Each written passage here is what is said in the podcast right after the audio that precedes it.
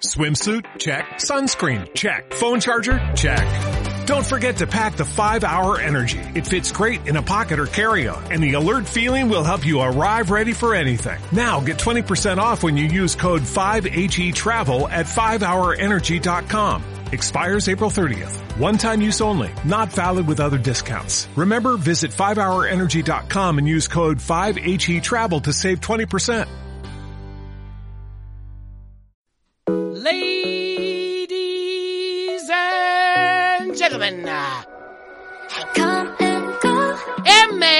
Adictos. Yeah, I'm dead. 고장 난 듯이 보여도 it's alright. Alright. 어디로 튈지 몰라 don't ask me how. 잘 모르니까. Because I don't know where it goes. 맘대로 결정할게. Up and down, left and right. Muy buenas a todos, bienvenidos a una nueva edición de MM Adictos, en este caso la versión Essential, la versión disponible para todo el mundo en la que repasamos lo que ocurrió en la noche de ayer, en esta ocasión en el evento de UFC Vega 54 y que bueno tuvo a Jan Blachowicz frente a Alexander Rakic en el main event.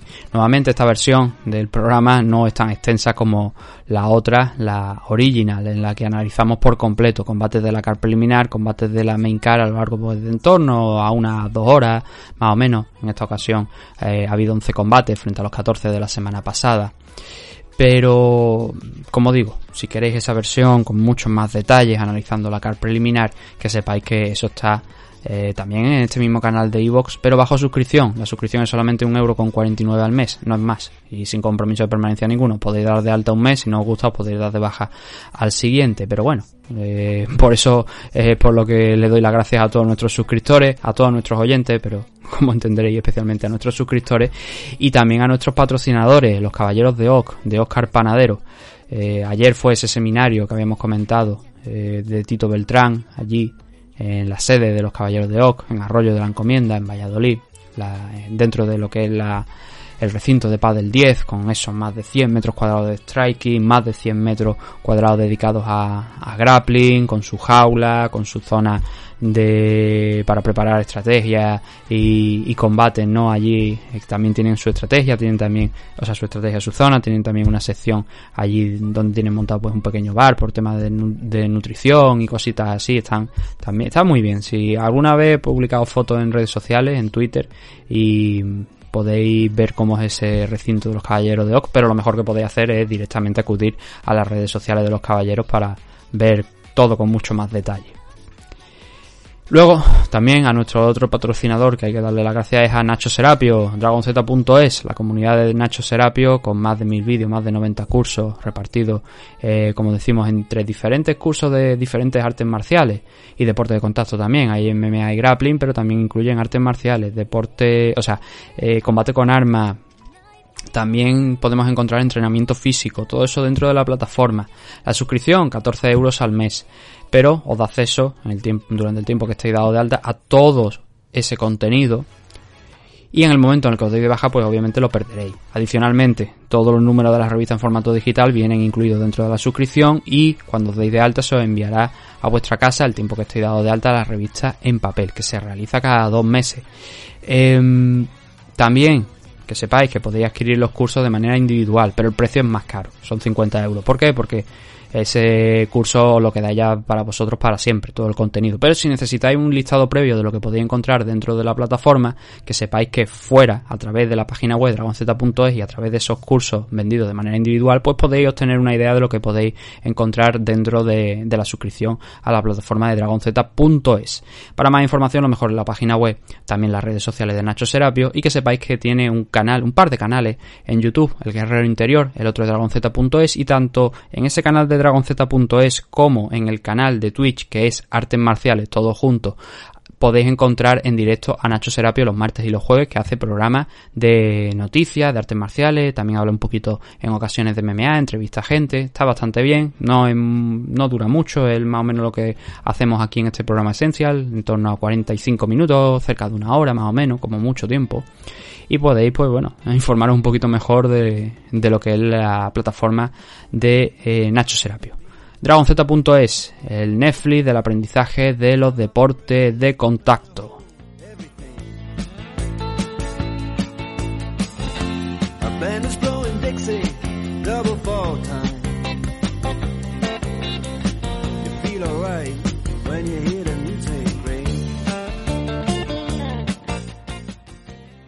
Hechas las presentaciones, vamos a ir con nuestro programa de hoy, con nuestros comentarios sobre este evento, este repasito rápido a lo que fue el UFC Vega 54 de la noche de ayer. Lo primero, hay que dar el apunte de que nadie falló el peso, todos los luchadores estuvieron en peso, algunos pues a lo mejor 0,5 libras o una libra por encima del peso eh, oficial de la división si estás peleando por el título. Pero nadie se pasó de esas ciento y pico con esa libra extra o 200 y pico en el caso de los light heavyweight, sino que se mantuvieron ahí. Eh, Carlos Candelario sí que tuvo que acudir una vez más a la báscula, porque dio 0,5 por encima de la 126, pero no tuvo problema ninguno para dar esa 126 finalmente, así que todos cumplieron y no hubo combates cancelados tampoco. Los 11 que teníamos preparados para esta fecha, los 11 se disputaron, no hubo bajas de última hora. Así que con eso en mente vamos a hacer un repasito a lo que fue la CAR preliminar, bastante interesante desde mi punto de vista porque teníamos luchadores rankeados, eh, sobre todo luchadoras rankeadas aquí y allá. Entonces, el primero de los enfrentamientos fue Nick Masimov enfrentándose a André Petrovsky y este combate acabó muy rápido, un minuto 16, una victoria para André, André Petrovsky por un Anaconda Choke respondiendo a un intento de takedown de, de Nick Masimov, lo enganchó y puso la primera derrota profesional en el casillero del luchador que entrena con los hermanos Díaz. 8-1 para Nick Masimov, idéntico récord para André Petrovsky, fue una muy buena victoria por parte de, Petrovsky. En el siguiente de los enfrentamientos, en 125 libras, tuvimos el, ese combate que venía aplazado ya de hace unas semanitas o dos semanas. El Tatsuro Taira frente a Carlos Candelario, el debut de Taira aquí en, en UFC, un joven próspero de solamente 22 años, el japonés, que venía pegando fuerte ya allí en Shoto, en, en Japón, pero que aquí ha demostrado que, bueno, al menos aparentemente tiene lo suficiente para en estos momentos competir en, en UFC. Eh, consiguió una victoria por decisión unánime, por un doble 30-27 y un 30-26.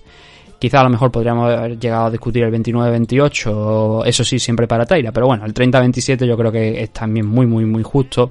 Y es que Taira apretó cuando tenía que, que apretar a, a Candelario, un asalto que hubo, un primer asalto muy abierto, en el segundo Taira mandó a la lona a Candelario y eso pues ya le facilitó mucha, mucho la tarea de cara a, es, a lo que quedaba de segundo asalto, no pudo finalizarlo, pero en el tercero también lo hizo francamente bien Taira para acabar derrotando a Carlos Candelario. Es un hombre que tenemos que echarle un vistacito, Tatsuro Taira, por eso, porque solamente tiene 22 años, ahora asciende a un 11-0 de récord en la división Flyway, vamos a ver hasta dónde puede llegar, ¿no? Eh, hay grandes esperanzas con él eh, en Japón, y ha dado este salto a UFC muy muy joven. A veces los saltos son complicados, pero hay que ir también poco a poco con él. Eh, es como lo veo yo. Eh, Birna Yandirova contra Angela Hill. Aquí teníamos dos luchadoras rankeadas dentro de la, de la división eh. En el caso de Yandirova estaba rankeada en la eh, duodécima posición, Angela Hill en la decimotercera. Y hay aquí en esta ocasión que hablar de una nueva derrota de Angela Hill. Perdió por un triple 30-27 y es que Yandirova es una luchadora de suelo e hizo lo que quiso con Angela Hill precisamente en el suelo. Así que fue una decisión totalmente unánime a lo largo de los tres asaltos, un triple 30-27 para Virna Yandirova, se mueve a un 18-3, no sé hasta qué punto podrá ascender con esta victoria frente a Angela Hill, estaba por encima de ella, pero el caso es que Angela Hill queda bastante tocada, ahora está en 13-12 de récord en total y con tres derrotas consecutivas. Ya ha habido situaciones similares en las que la carrera de, de Angela Hill pues estaba en peligro aquí dentro de, de UFC, pero nunca había sumado tres derrotas consecutivas. Esta es la primera vez que lo hace, así que queda, como digo, pues bastante tocada mientras Verina Yandirova se queda con ese 18-3 y permitiéndole seguir escalando. Más combatitos. Michael Johnson consiguiendo su primera victoria en, en torno a cuatro años, derrotando a Alan Patrick por KO en el segundo asalto. Un buen trabajo en el striking eh, de, por parte de Michael Johnson. Patrick no estuvo nada mal también, hay que reconocerlo, pero al final la izquierda que le ha dado tanto, tantas noches de gloria a Michael Johnson salió a relucir y consiguió conectar un buen combo, mucho más rápido que Alan Patrick para acabar noqueándolo en el segundo round y como digo, acabar con esa racha que tenía. No eran demasiados combates, eran cuatro combates consecutivos perdidos, pero sí que es verdad que desde 2018 no conseguía esa victoria, ¿no? La última fue contra Arten Lobov, ahora suma esta victoria contra el brasileño Alan Patrick, cae a un 15-4 Alan Patrick, sube a un 20-17 Michael Johnson y veremos, ¿no? Hasta dónde puede continuar porque lleva muchos años peleando aquí dentro de UFC, un luchador que salió de, del Ultimate Fighter y que sin embargo pues aquí sigue el hombre, sigue peleando. No ganó aquel Ultimate Fighter, pero bueno, buenas sensaciones siempre sigue transmitiendo Michael Johnson. Por último, dentro de esta car preliminar, tuvimos otro combate de luchadoras que están rankeadas en este caso de la división Flyway y tuvimos además un desenlace muy muy parecido al de Birna Yandirova contra Angela Hill, prácticamente idéntico. Vivian Araujo consiguió derrotar a Andrea Lee por una decisión unánime un doble 29-27 y un 29-28, muchos de vosotros estaréis preguntando de dónde sale ese 29-27 y ese 29-27 sale del segundo round. ¿Por qué? Em, el 29-28, bueno, dentro de lo que cabe podría ser justo, si le dan un 30-27 pues tampoco pasa nada, pero... o un 30-26, pero Araujo estuvo bastante bien. Lee tuvo un par de oportunidades en el primer asalto, de hecho, consiguió un knockdown primero con, una mano, un golpe recto que mandó al suelo a, a Araujo, pero cuando Vivi se levantó, le conectó una high kick que volvió a tirarla al suelo, pero no estaba excesivamente de mi punto de vista, ¿eh? no, estaba, no estaba realmente eh, Vivi muy tocada, de hecho lo que hizo fue recuperarse, levantarse a los pocos segundos, si acaso 30, 40 segundos como mucho, echarse encima al hombro a Andrea Lee y darle un buen slam, ¿no? Entonces, eh, es lo que digo, estaba bastante recuperada. Pero en el segundo salto, ese que hemos comentado del 18, eh, yo creo que es un 18, porque falla estrepitosamente al principio casi del asalto Andrea Lee a la hora de intentar buscar la lona, el takedown, y se queda haciendo la tortuga. Eso lo aprovecha Vivian Araujo muy bien, es una luchadora muy buena en el suelo, lo habíamos vertido en la previa, entonces se pone encima de ella y a partir de ahí es un calvario auténtico para Andrea Lee que tiene que resistir un par de intentos de sumisión muy muy muy complicado de defender, el Land Triangle Choke eh, estaba bastante bien apretadito, pero aún así consiguió resistir ese, ese, esos intentos de sumisión y así llegó al tercer asalto, donde necesitaba, eh, según a ojos de los jueces, finalizar Andrea Lee la pelea, pero volvió a pasarle lo mismo, volvió a ser derribada, volvió a ser controlada, volvió a pasar a la espalda eh, Vivian Araujo, así que la decisión es totalmente unánime, bien sea por eso, por lo que estamos diciendo, un 29-27 o un 30-26 o un 29-28, el caso es que Vivian Araujo fue justa ganadora en la noche de ayer de, este enfrentamiento sin demasiados problemas. Eh, suma una nueva victoria Vivian Araujo aquí dentro de, UFC. Ahora mismo está con un 11-3 de récord, estaba en octava posición. No sé si le va a dar para subir alguna en este tras este fin de semana, pero la que sí que ve nuevamente limitadas sus opciones después de venir con dos victorias consecutivas, la última contra Cintia Calvillo, es Andrea Lee. Se queda ahí un poco pues descolgada, no otra vez en tierra de nadie.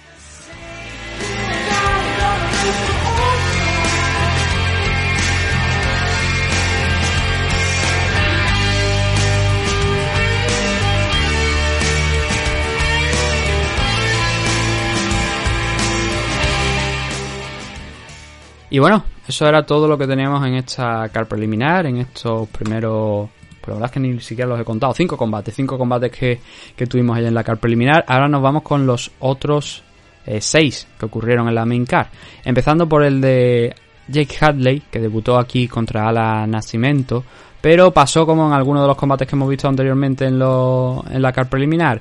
Eh, Nascimento, que por cierto tenía a Char Oliveira en la esquina, acabó derrotando a Jake Hadley por decisión, una decisión unánime, un triple 30-27. Y nuevamente, al igual que en el caso, por ejemplo, de Vivian Araujo y Virna eh, Yandirova, Nascimento lo hizo con eso, con el trabajo en el suelo, controlando a Hadley, que no se dejaba realmente tampoco controlar mucho, demasiado, porque estaba constantemente moviéndose, pero sí que es verdad que Alan eh, consiguió posiciones superiores a lo largo de los tres asaltos, consiguió ponerse ahí, a pesar de los intentos, como digo, de homoplata, gogoplata, varios movimientos buenos de Jake Hadley, pero lo sacó de punto. Y en el suelo, pues prácticamente Hadley se defendía, sí, pero claro, no, eso no le permitía el darle la vuelta al resultado y en standing no podía hacer mucho porque eh, Alan iba consiguiendo takedown e iba llevando la pelea a donde más él le interesaba en este caso, ¿no? El primer asalto fue mm, un poquillo más disputado, pero ahí se eh, decantó en favor de Nacimiento por, por la posición superior que, consiguió en este asalto. En el segundo asalto fue incluso peor porque no tardó demasiado eh, Nacimiento en, en derribar a, a, Hadley y trabajar ahí en el suelo con él. Y en el tercero, pues algo menos que en el segundo, más o menos al mismo nivel que en el primer asalto, pero nuevamente sin premio alguno para, para Hadley que vio cómo acababa cediendo esa decisión por un triple 30-27 con muchísima claridad. Y teniendo pues un debut muy complicado aquí dentro de, de UFC yo esto también si habéis escuchado si sois suscriptores habéis escuchado la previa eh, a mí me parece un combate complicado pero aún así puse que Hadley creo que creía pensaba que podía dar algo más de sí en este enfrentamiento y bueno finalmente pues no ha sido así Nacimiento se queda con un lo tenemos por aquí anotado, un 19-6 en UFC, Jay Hadley 19-6 en su carrera. Y Jay Hadley, el británico, eh, queda con un 8-1. Lo importante es no perder el, la idea de que hay que seguir peleando y hay que seguir mejorando, pero sí que la verdad que fue un combate que mm, fue complicado para Hadley. En la segunda pelea de esta main card, aquí hay que destacar que eh, teníamos otro luchador debutando, Manuel Torres en este caso, el mexicano, y afortunadamente para México y para Manuel Torres el resultado fue bien distinto. Manuel Torres consiguió noquear a Frank Camacho en el primer asalto, 3.27 tiempo oficial. Y Frank, eh, a ver, no es que no haya sido un luchador que no lo hayan noqueado anteriormente, ni mucho menos, porque ya ha probado lo que es eh, el que le pongan a dormir, ¿no?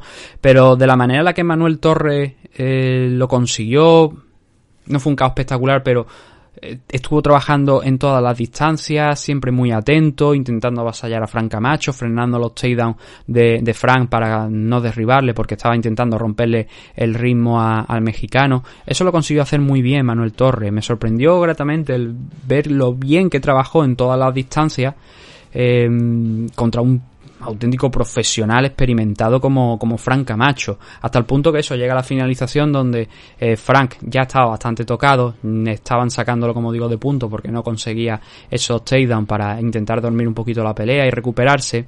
Y Manuel Torre echó un poco el cuerpo hacia atrás, pasó una de las manos por delante del rostro suyo, conectó la izquierda de vuelta, el leg hook le metió el derecho también nuevamente a Frank Camacho que se quedó clavado en el sitio porque el golpe de la izquierda había interrumpido su movimiento, le conectó a la derecha y lo mandó al suelo. No necesitó Manuel Torres ni siquiera volver a golpear a Frank Camacho porque automáticamente Jardín entendió que la pelea había finalizado. Eh, el debut soñado por cualquier luchador dentro de, de, UFC, en este caso por parte de Manuel Torres.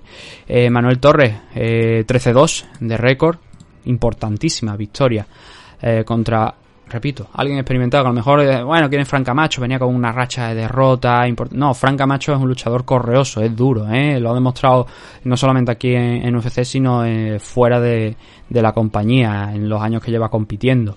Por eso ver a Manuel Torre pasar por encima prácticamente de, este luchador sin demasiada oposición. Es una buena noticia para el mexicano, ¿no? Y eso nos dice que aquí hay materia prima. Obviamente hay que esperar, hay que ver qué más puede ofrecer Torres aquí dentro de, de UFC. Pero de momento la, la, la idea que, que, hemos visto hasta ahora ha sido bastante buena.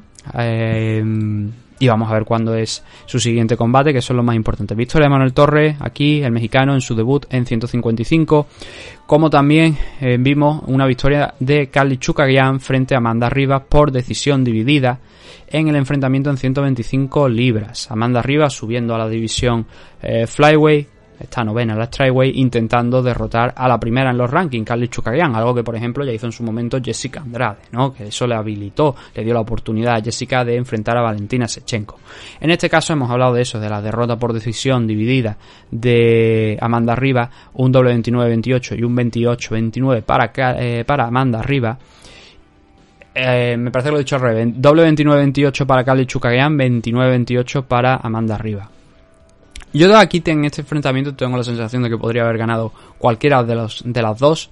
Que mm, en el primer asalto eh, Amanda Rivas entró muy bien, entró muy enchufada, consiguió lanzar a a Kali Chukagian por encima de su cadera al poco prácticamente de, de empezar y eso le permitió establecer un muy buen control en, en los primeros minutos de, del enfrentamiento. Cuando se levantó Amanda Rivas también muy ágil, sabiendo que tenía que mantener la distancia porque Chukagian es una luchadora con... mm, Bueno, viene de la división Bantamweight, ¿no? Entonces fuerte, grande, eh, tiene un buen alcance y eso tenía que evitar los rivas de alguna manera. Estuvo muy ágil, evitando los golpes, pero al final de este primer asalto ya Chukagian iba afinando, ya iba encontrando más los golpes de manera más sencilla, sin demasiado demasiadas dificultades, con ese poder que tiene ella eh, por el peso, por el tamaño.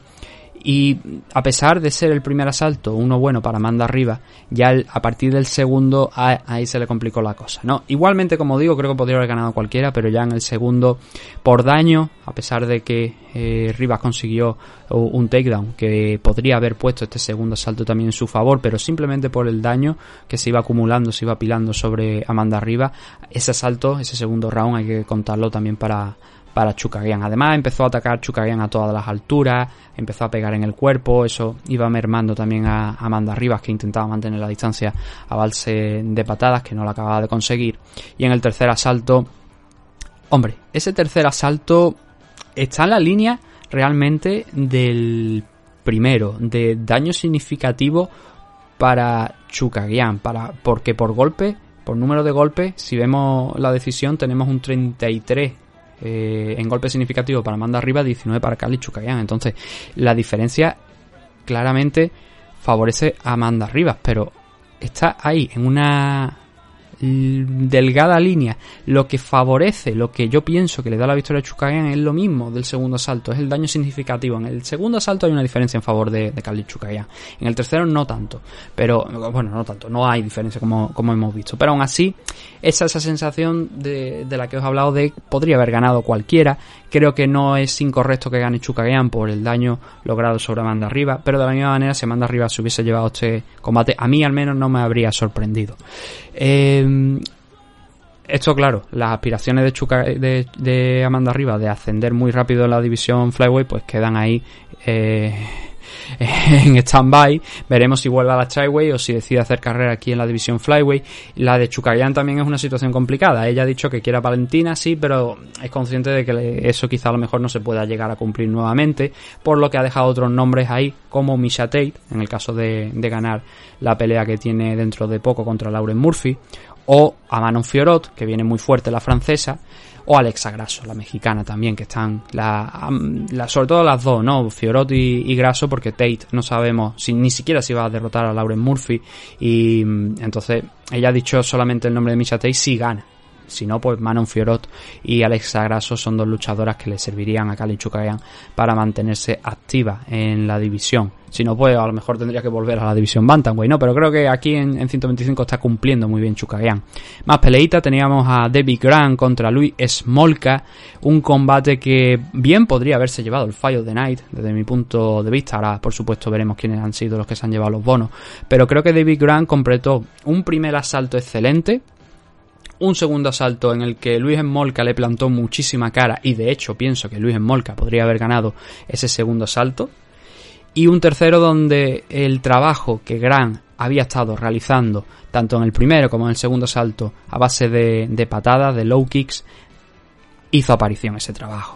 Eh, dañó la pierna izquierda, en este caso de, de Luis Smolka, una patada que le hizo empezar a cojear, que hizo que Smolka no tuviera más remedio que meter la cabeza abajo, intentar derribar a, a Grant, pero claro, estaba muerto, no podía levantarse, tenía la pierna dañada, entonces al girar sobre sí mismo, al darse la vuelta, eh, Grant se puso a lanzar golpe y le metió una especie de hook, uppercut, realmente sería un uppercut si estuviera en standing, ¿no? Pero como lo metió así en horizontal, lo consideraríamos un, un hook. Y ese sí que entró por medio de la guardia y uno más selló la victoria para, para David Grant. Pero en líneas generales, eh, Grant fue de más a menos, porque en el primer asalto le dio una auténtica paliza a, a. No lo desconectó, no lo mandó a, al... lo sí que lo mandó al suelo medio cao, pero no excesivamente eh, alterado. Cuando se levantó, sí que todavía daba la sensación en Molca de estar algo aturdido, pero completó un primer round gran excelente. En el segundo, lo que os digo, en salió a morir matando y le plantó muchísima cara. Y en yo creo que ganó ese segundo round porque estuvo muy, muy activo. Goran hubo momentos donde se iba hacia atrás y no acababa de encontrar la forma de eh, apaciguar los ánimos de, de Smolka. Es más, eh, Smolka eh, consiguió en los momentos finales tener cerrado un armbar, bueno, intentar cerrar ese armbar, obviamente cerrado no estaba, pero intentó coger ese, ese armbar y estuvo muy cerquita de finalizar a David Grant en el suelo, de, por supuesto, de, haber cerrado ese, ese armbar. Pero la sensación era eso, que había combate, hasta que en el tercero, como digo, al poquito de, de iniciarse, consigue conectar esa, esa low key Grant que, sumada a las anteriores, hace daño. Y acaba por esa, por darle esa victoria a David Grant de la manera en la que hemos comentado, por TKO, por esos golpes en el suelo, después de hacerle daño en standing a las piernas. David Grant, 12-6 de récord. Luis Enmolka, 17-9 de récord. Pierde aquí nuevamente Luis Enmolka. David Grant consigue parar esa sangría de, de derrotas que había tenido contra Chito Vera, contra Adrián Yáñez, dos rivales que yo creo que eran buenos. Por eso yo tenía aquí a David Grant para ganar esta pelea, porque si era capaz de competir con dos grandes strikers como Vera y como Adrian, incluso en la derrota, mm, Smolka no está al nivel de ambos, entonces creo, creía que podía ganar este enfrentamiento como finalmente fue. Eh, como en event de la noche, Ryan Span contra John Kutelava. Ryan Span consiguió someter a John Kutelava en el primer asalto por una guillotina sumando 12 victorias por sumisión en su récord. Aquí en UFC solamente tiene 2, 3 si sumamos la de Emiliano Sordi cuando entró en la última participación que tuvo en el Danaway Contender Series. Ha tenido varias Ryan Span. Él era el único luchador rankeado de esta pelea. Está en la, estaba, veremos, ¿no? A ver, lo mismo se mantiene en esa posición decimotercera en la que estaba Ryan Span.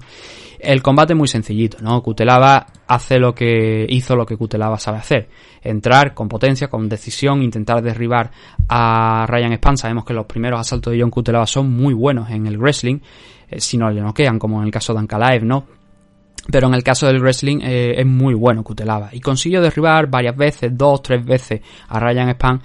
Span, por cierto, la forma en la que tenía de poner los pies en las caderas o en el abdomen de, de Kutelava y empujarlo era brutal. Hubo una donde lo desplazó varios metros y lo empujó contra la pared cuando estaban más o menos en el centro. Eso hay que reconocer la, la, la, la capacidad para empujar con las piernas a Kutelava. Pero al poco tiempo era nuevamente derribado. Hasta que en uno de esos lances en los que consiguió quitarse de encima a Kutelava, se levantó Span, Kutelava se pasó de frenada, cayó de boca prácticamente y al intentar recuperarse, Ryan Span, un tío grandecito, allí había una diferencia entre ambos, pues no excesivamente grande, pero sí que sus 10 centímetros, si eso es lo que considera grande, pues bueno, lo podemos considerar grande, pero había unos buenos 10, 11 centímetros en favor de Ryan Span. Cuando vio que Kutelava se quedaba ahí, lo que hizo fue engancharle el cuello, cosa que ya había intentado hacer en los momentos en los que Kutelava intentaba derribarle, pero aquí era mucho más sencillo porque Kutelava estaba totalmente expuesto. Entonces enganchó del cuello de Ryan Span a John Kutelava, retorció un poquito, se lo llevó al suelo, tiró de la guardia o se puso encima. La verdad es que ahora no recuerdo si se puso encima o, lo hizo desde abajo. El caso es que consiguió forzar la parada, consiguió que Kutelava cuando tocó suelo instantáneamente se rindiera. Y esa, ese es el resumen de la victoria de, de Ryan Span. 27 para Ryan Span con esta victoria frente a Ion Kutelava. Y Kutelava cae a un 16-7-1 en este duelo en la zona baja de la división Light Heavyweight. Hay que contar que Kutelava no estaba dentro de, del top 15, pero aún así es un luchador que todos conocemos ya a esta altura y que hay que respetar porque tiene pegada, tiene un muy buen wrestling. Pero en el caso de ayer, Ryan Span consiguió someter a, a Kutelava. Span, por cierto, aquí en la marcha en, UFC, actualmente es irregular, pero claro, es ahora cuando le han llegado esos combates más complicados, ¿no? Al principio consiguió cuatro victorias consecutivas, luego perdió con Johnny Walker un combate que tenía prácticamente ganado por un grandísimo comeback de, Johnny Walker, luego derrotó a Misha Circunó, perdió con Anthony Smith por el método de la sumisión y ahora ha ganado a John Kutelava. Así que en los últimos tiempos ha ido con una marcha irregular, pero también con rivales mucho más complicados. Eh, últimamente, pues sí que es verdad que ya están. Eh, no, tiene la misma fuerza, ¿no? En los últimos cinco combates solamente ha ganado uno, ha perdido tres y ha empatado el otro. Así que se queda ahí un poquito, especialmente en tierra de nadie. Pero siempre es un luchador entretenido de ver, Kutelava por lo que aporta dentro de la jaula, ¿no? La potencia, el esfuerzo físico Y anoche estuvo a punto de conseguir hacer exactamente lo mismo hasta que se resbaló y cayó de frente prácticamente en una guillotina de Ryan Span. Main event de la noche, eh, Jan Blachowicz frente a Alexander Rakic. Una lástima por parte de Rakic en el sentido de, eh, por lo menos a mí no me gusta ver este tipo de victorias, pero a veces ocurre. Es lo que hay y en este caso Jan Blachowicz consiguió la victoria frente a Alexander Rakic porque Rakic se lesionó en la pierna derecha. Al apoyarla, al dar un pasito hacia atrás, apoyó y en la repetición se ve como la rodilla uno de los huesos se mueve de una forma extraña, sale casi de, de donde debería estar y eso provoca que Rakic caiga, se agarre la pierna y que automáticamente pues el árbitro eh, dé por concluido el combate. Hasta ese punto, que eso sería lo interesante, ver qué estaba pasando hasta ese punto. Eh, bueno, lo primero es que Blajovic, después de este enfrentamiento, va a tener que operarse del ojo izquierdo porque le metió un golpe Rakic en la zona del lagrimal, si no tengo mal entendido, y por las palabras de Blajovic después de, del combate a, a Michael Bisping, al parecer él no estaba viendo prácticamente nada por ese ojo, quedó bastante tocado por, ese golpe. Así que mm, mérito tiene para Blakovic también el haberse mantenido en la pelea. El primer asalto fue bastante abierto, los dos estuvieron apuntando a las piernas. En este caso no creo realmente que esa lesión de Rakic ocurra por las low de, de Jan, del polaco. Pueden influir, pero de la manera en la que pone el pie y se ve cómo se le va el hueso, puede que haya un daño anterior, pero no parecía que estuviese limitando demasiado a Rakic. Eh, Jan lo que intentó fue eso, según su, además sus propias palabras, ¿no? El, muchas low kicks, intentar frenar a este tío, ¿por qué? Porque es más joven, es más rápido, tiene más recursos, utiliza mucho más las piernas.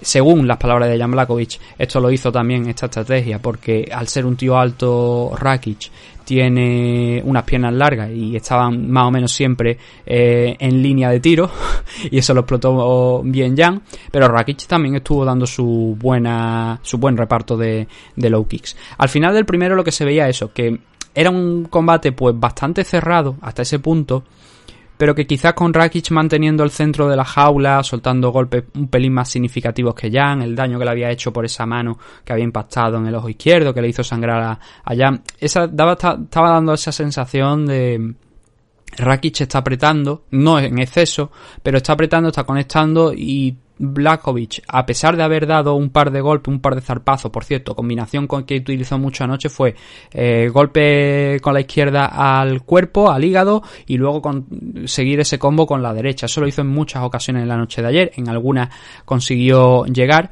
pero bueno, con ese un primer asalto bastante cerrado, nos íbamos al segundo, en el que aquí sí que se decantó mucho este asalto a favor de Rakic porque consiguió eh, derribar a, a Jan Blakovic y tenerlo en el suelo por bastante tiempo.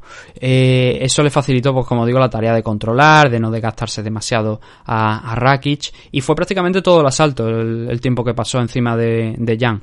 Jan estuvo a punto de sorprenderle con un triángulo, con un triangle choke, pero escapó casi ya cuando ahí estaba más al límite y lo consiguió salvar Rakic para volver a colocarse encima, empezar a, controlar mucho mejor la pelea eh, castigarle con Gran and Pound, hasta que en el minuto y medio final se acercaron a la pared, Blakovic intentó levantarse y digamos que hay un poquito, se, bajó un poquito el ritmo ya, porque claro, sentado con Rakic intentando mantener la idea para que no se fuera, los golpes ya no llegaban, pero bueno, el control sí que existía de Rakic, así que el segundo salto fue muy bueno para Rakic, probablemente llegando al tercero podríamos decir que estaba por encima en las puntuaciones de, de los jueces. Y entonces llegamos a ese tercero, donde, pues eso, eh, hay un arreón inicial eh, de, de Jan Blakovic, pero luego llegan esas patadas y luego llega ese que las patadas ya digo yo que pienso que no influyen realmente eh, demasiado, eh, porque conforme, claro, en el segundo no hubo ese daño. Ya podríamos discutir si a consecuencia de la low en el primer asalto Rakic intentó esa estrategia en el segundo o si directamente pues eh, algo que ocurrió, ¿no? En el primer asalto ya había intentado derribar un par, un par de veces a, a Blakovic sin el peligro desde luego que tuvo en el segundo.